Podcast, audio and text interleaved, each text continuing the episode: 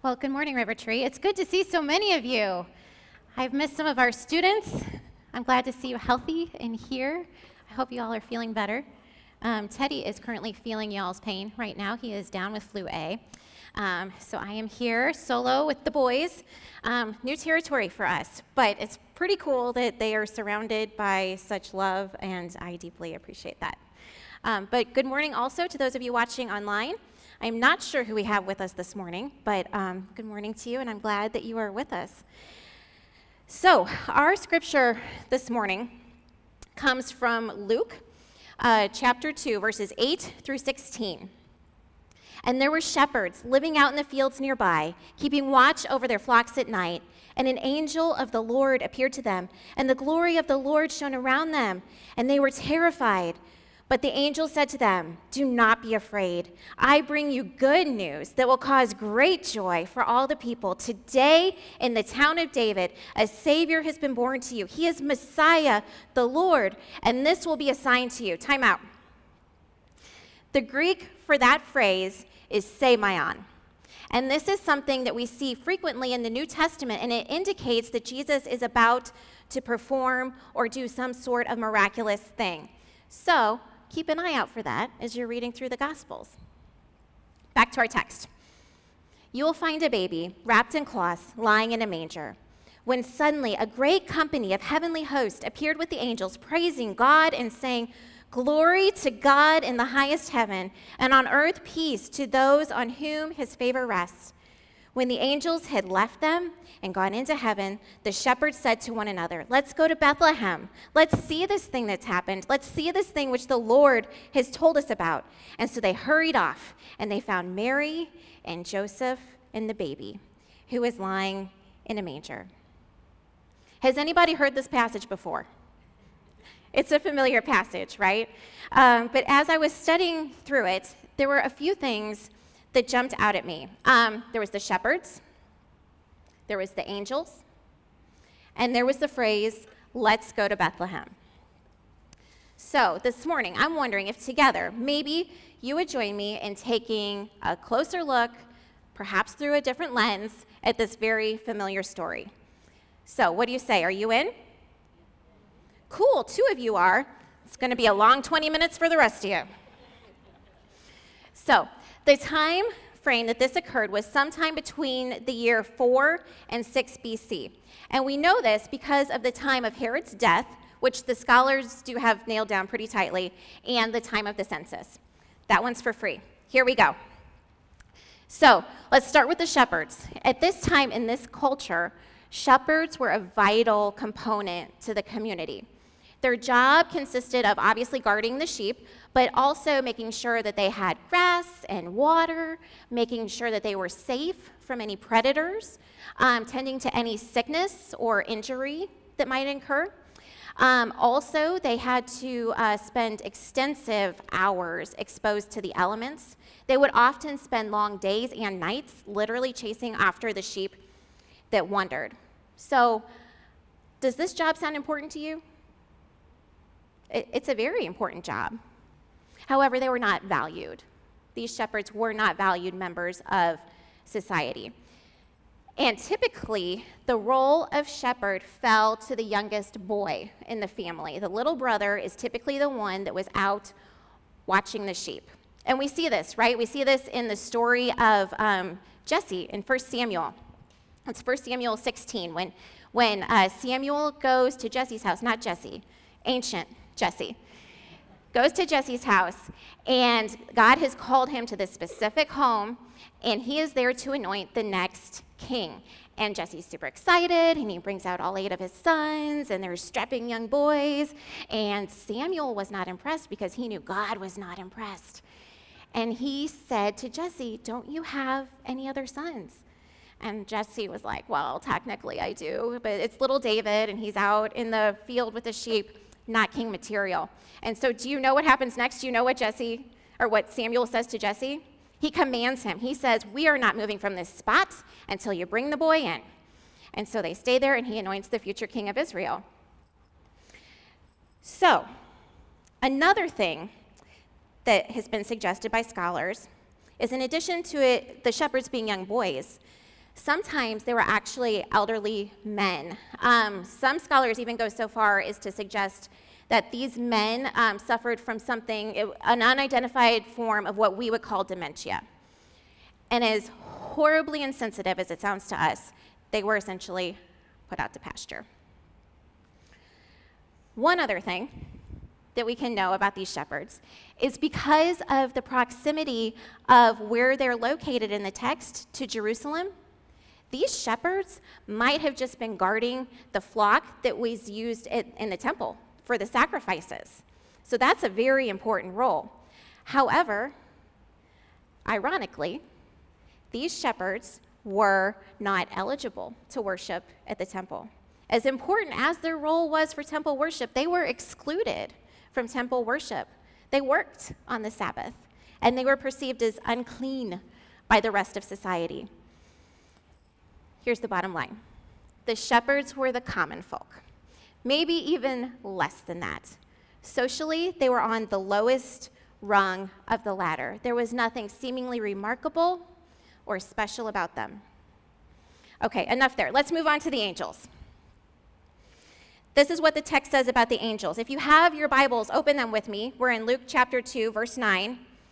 The angel of the Lord appeared to them, and the glory of the Lord shone around them, and they were terrified. But the angel said to them, Do not be afraid. I bring you good news that will cause great joy for all the people. Today, in the town of David, a Savior has been born to you. He is the Messiah, and this will be a sign to you. You'll find the baby wrapped in cloths, lying in a manger when suddenly a great company of heavenly hosts appeared with the angel, praising God and saying, Glory to God in the highest heaven, and on earth peace on those with whom his favor rests. Friends, I believe that this is the single most important night in all of human history. Are you with me? There must have been great anticipation.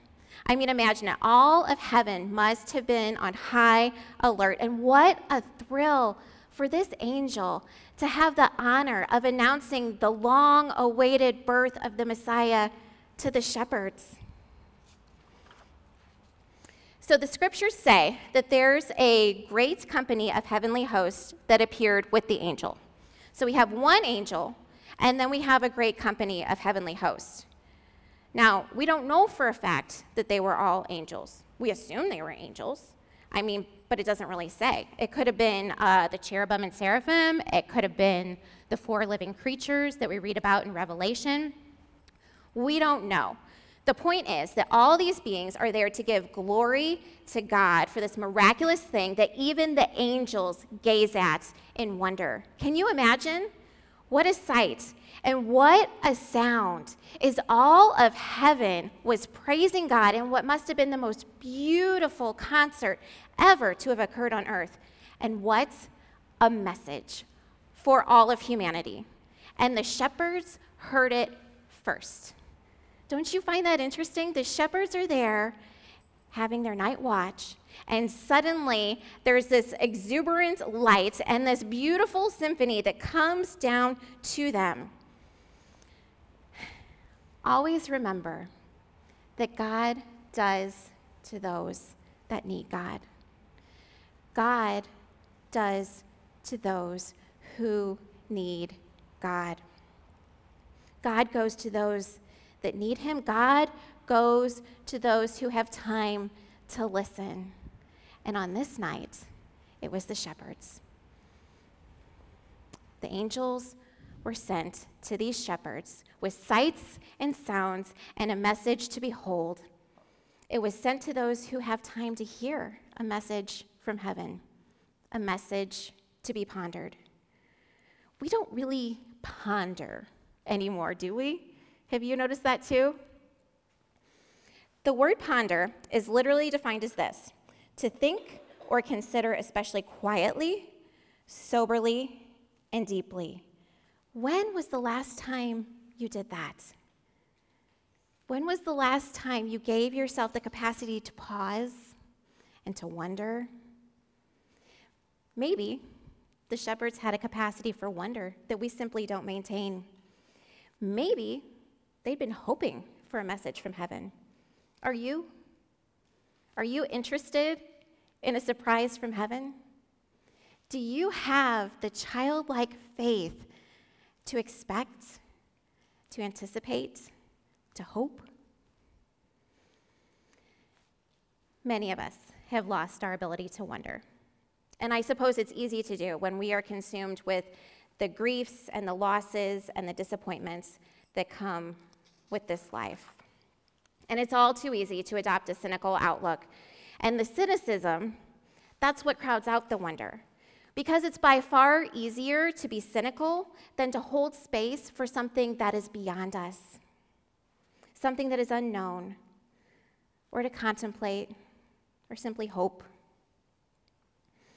Creating space to actively choose to ponder, to wonder, while maintaining a posture of humility are not done well in our society.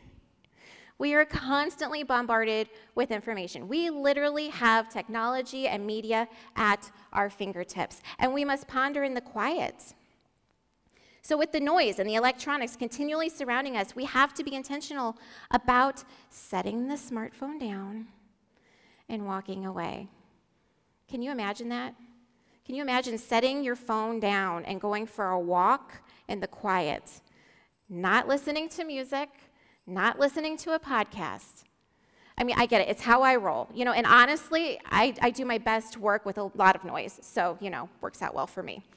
But I also know that when I take the moment to sit and to be still and to be silent, it's in those moments that I hear from God. And it's in those moments where I can take that grief and that pain and whatever it is that's irritating my soul and I can surrender it. And it's in those moments where I can also say, Your will be done. But you know, I think that many of us, if we're honest, we kind of like the distraction. But if we continue to choose the distraction over God, if we choose subconsciously or intentionally to not tend to the hurt and the trauma and the conflict within our soul, if we hold on to the grief by burying it within us, then what happens? Well, when put into storybook form, one might say our heart was two sizes too small. But what happens when we stay there? We become bitter and we, we become resentful. We see others that exude hope and love and joy, and not only do we resist them, but we actually try to squelch their joy. Does that sound familiar? It's the Grinch. Typically, we see this play out in passive aggressive ways. And we do this because our subconscious belief is it's not right, it's not fair that they have a life that offers them goodness and happiness. And when we operate out of that bitterness, we find their joy to be such an irritant to our wounded soul. And such was the case for our poor friend the Grinch. His misery wanted company. Although he would never have admitted that to anyone, not even himself. But isn't that funny? How our behavior is such an indicator to those around us as to what's going on inside of us that we refuse to even acknowledge. The problem with the Grinch was that he was surrounded by happy, loving people, people who actu- actively chose joy. And here's the Grinch, lost in his profound cynicism. And you know how the story goes. In an attempt to soothe his hurting soul, he took and he stole.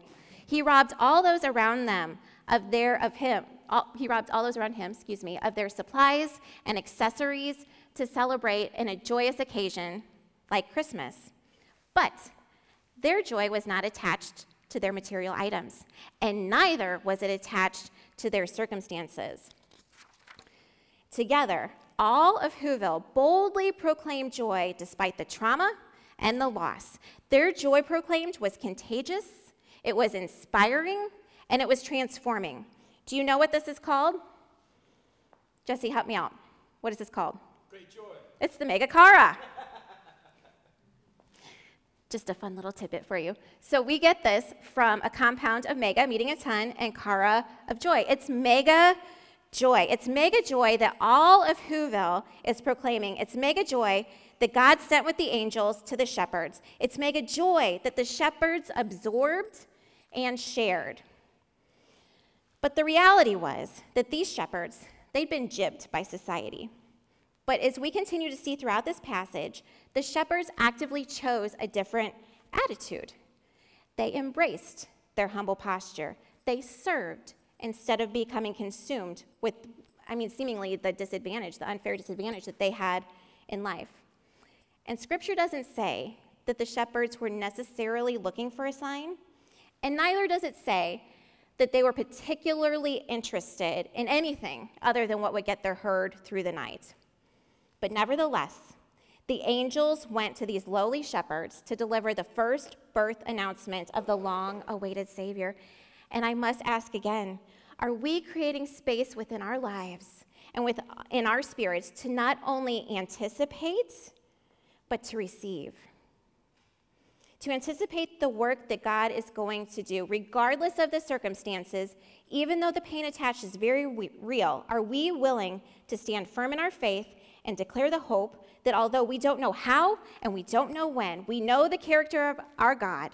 And because of who God is, we can still boldly proclaim God's joy. It's hard though, isn't it? Um, the author, Max Weber, in his book Sociology of Religion, describes what he calls as disenchantment. I will read this to you. It is a subtle but strong resistance to the faith a skepticism towards anything that veers towards the supernatural. A disenchanted world has been drained of all magic, of any supernatural presence, of spirits, of God, and of transcendence. A disenchanted world is a material world where what you see is what you get. However, he says, it is not a world entirely without God.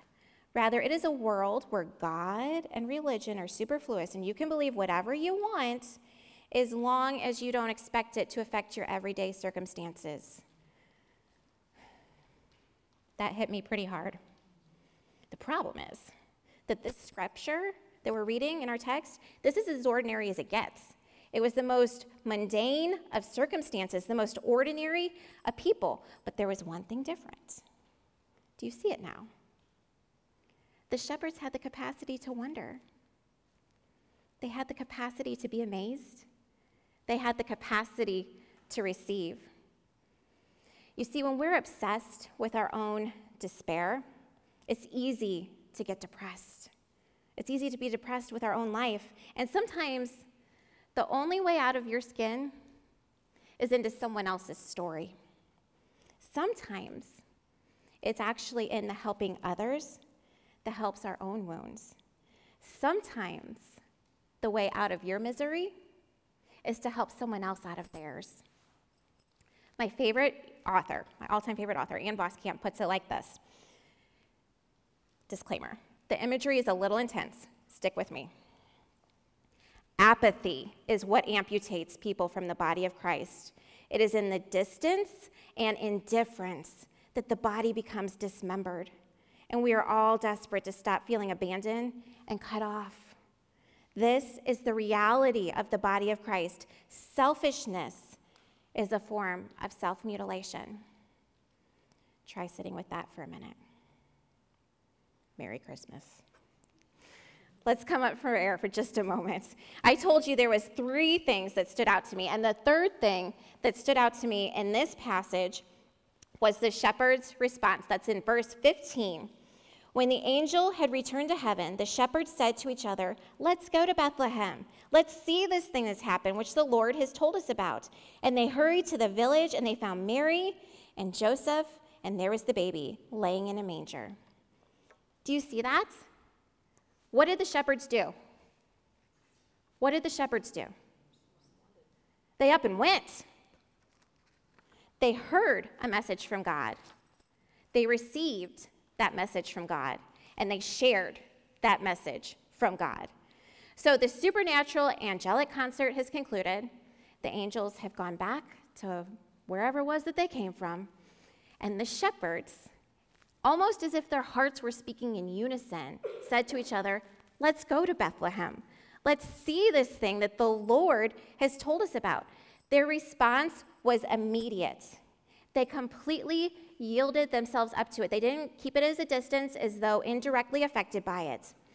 And personally, I imagine as the shepherds are running to find this baby that's the Messiah lying in a manger, there must have been this rhythmic beating going on. I mean, they were probably running and their, their hearts had to have been like beating out of their chest. And in that sound, do you think you could almost trace the vibrations of that angelic concert?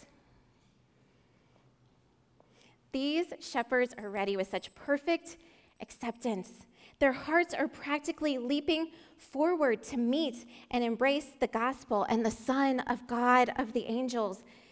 And this morning, I'm wondering, wondering if we could just take a moment and just honestly consider do we have the same obedience to what God calls us to?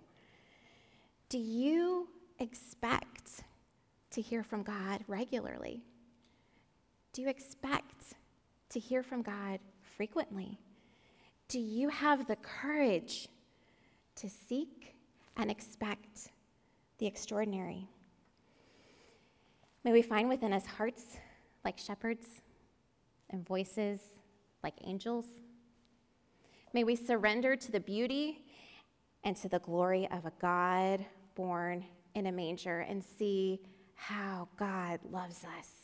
Will you pray with me?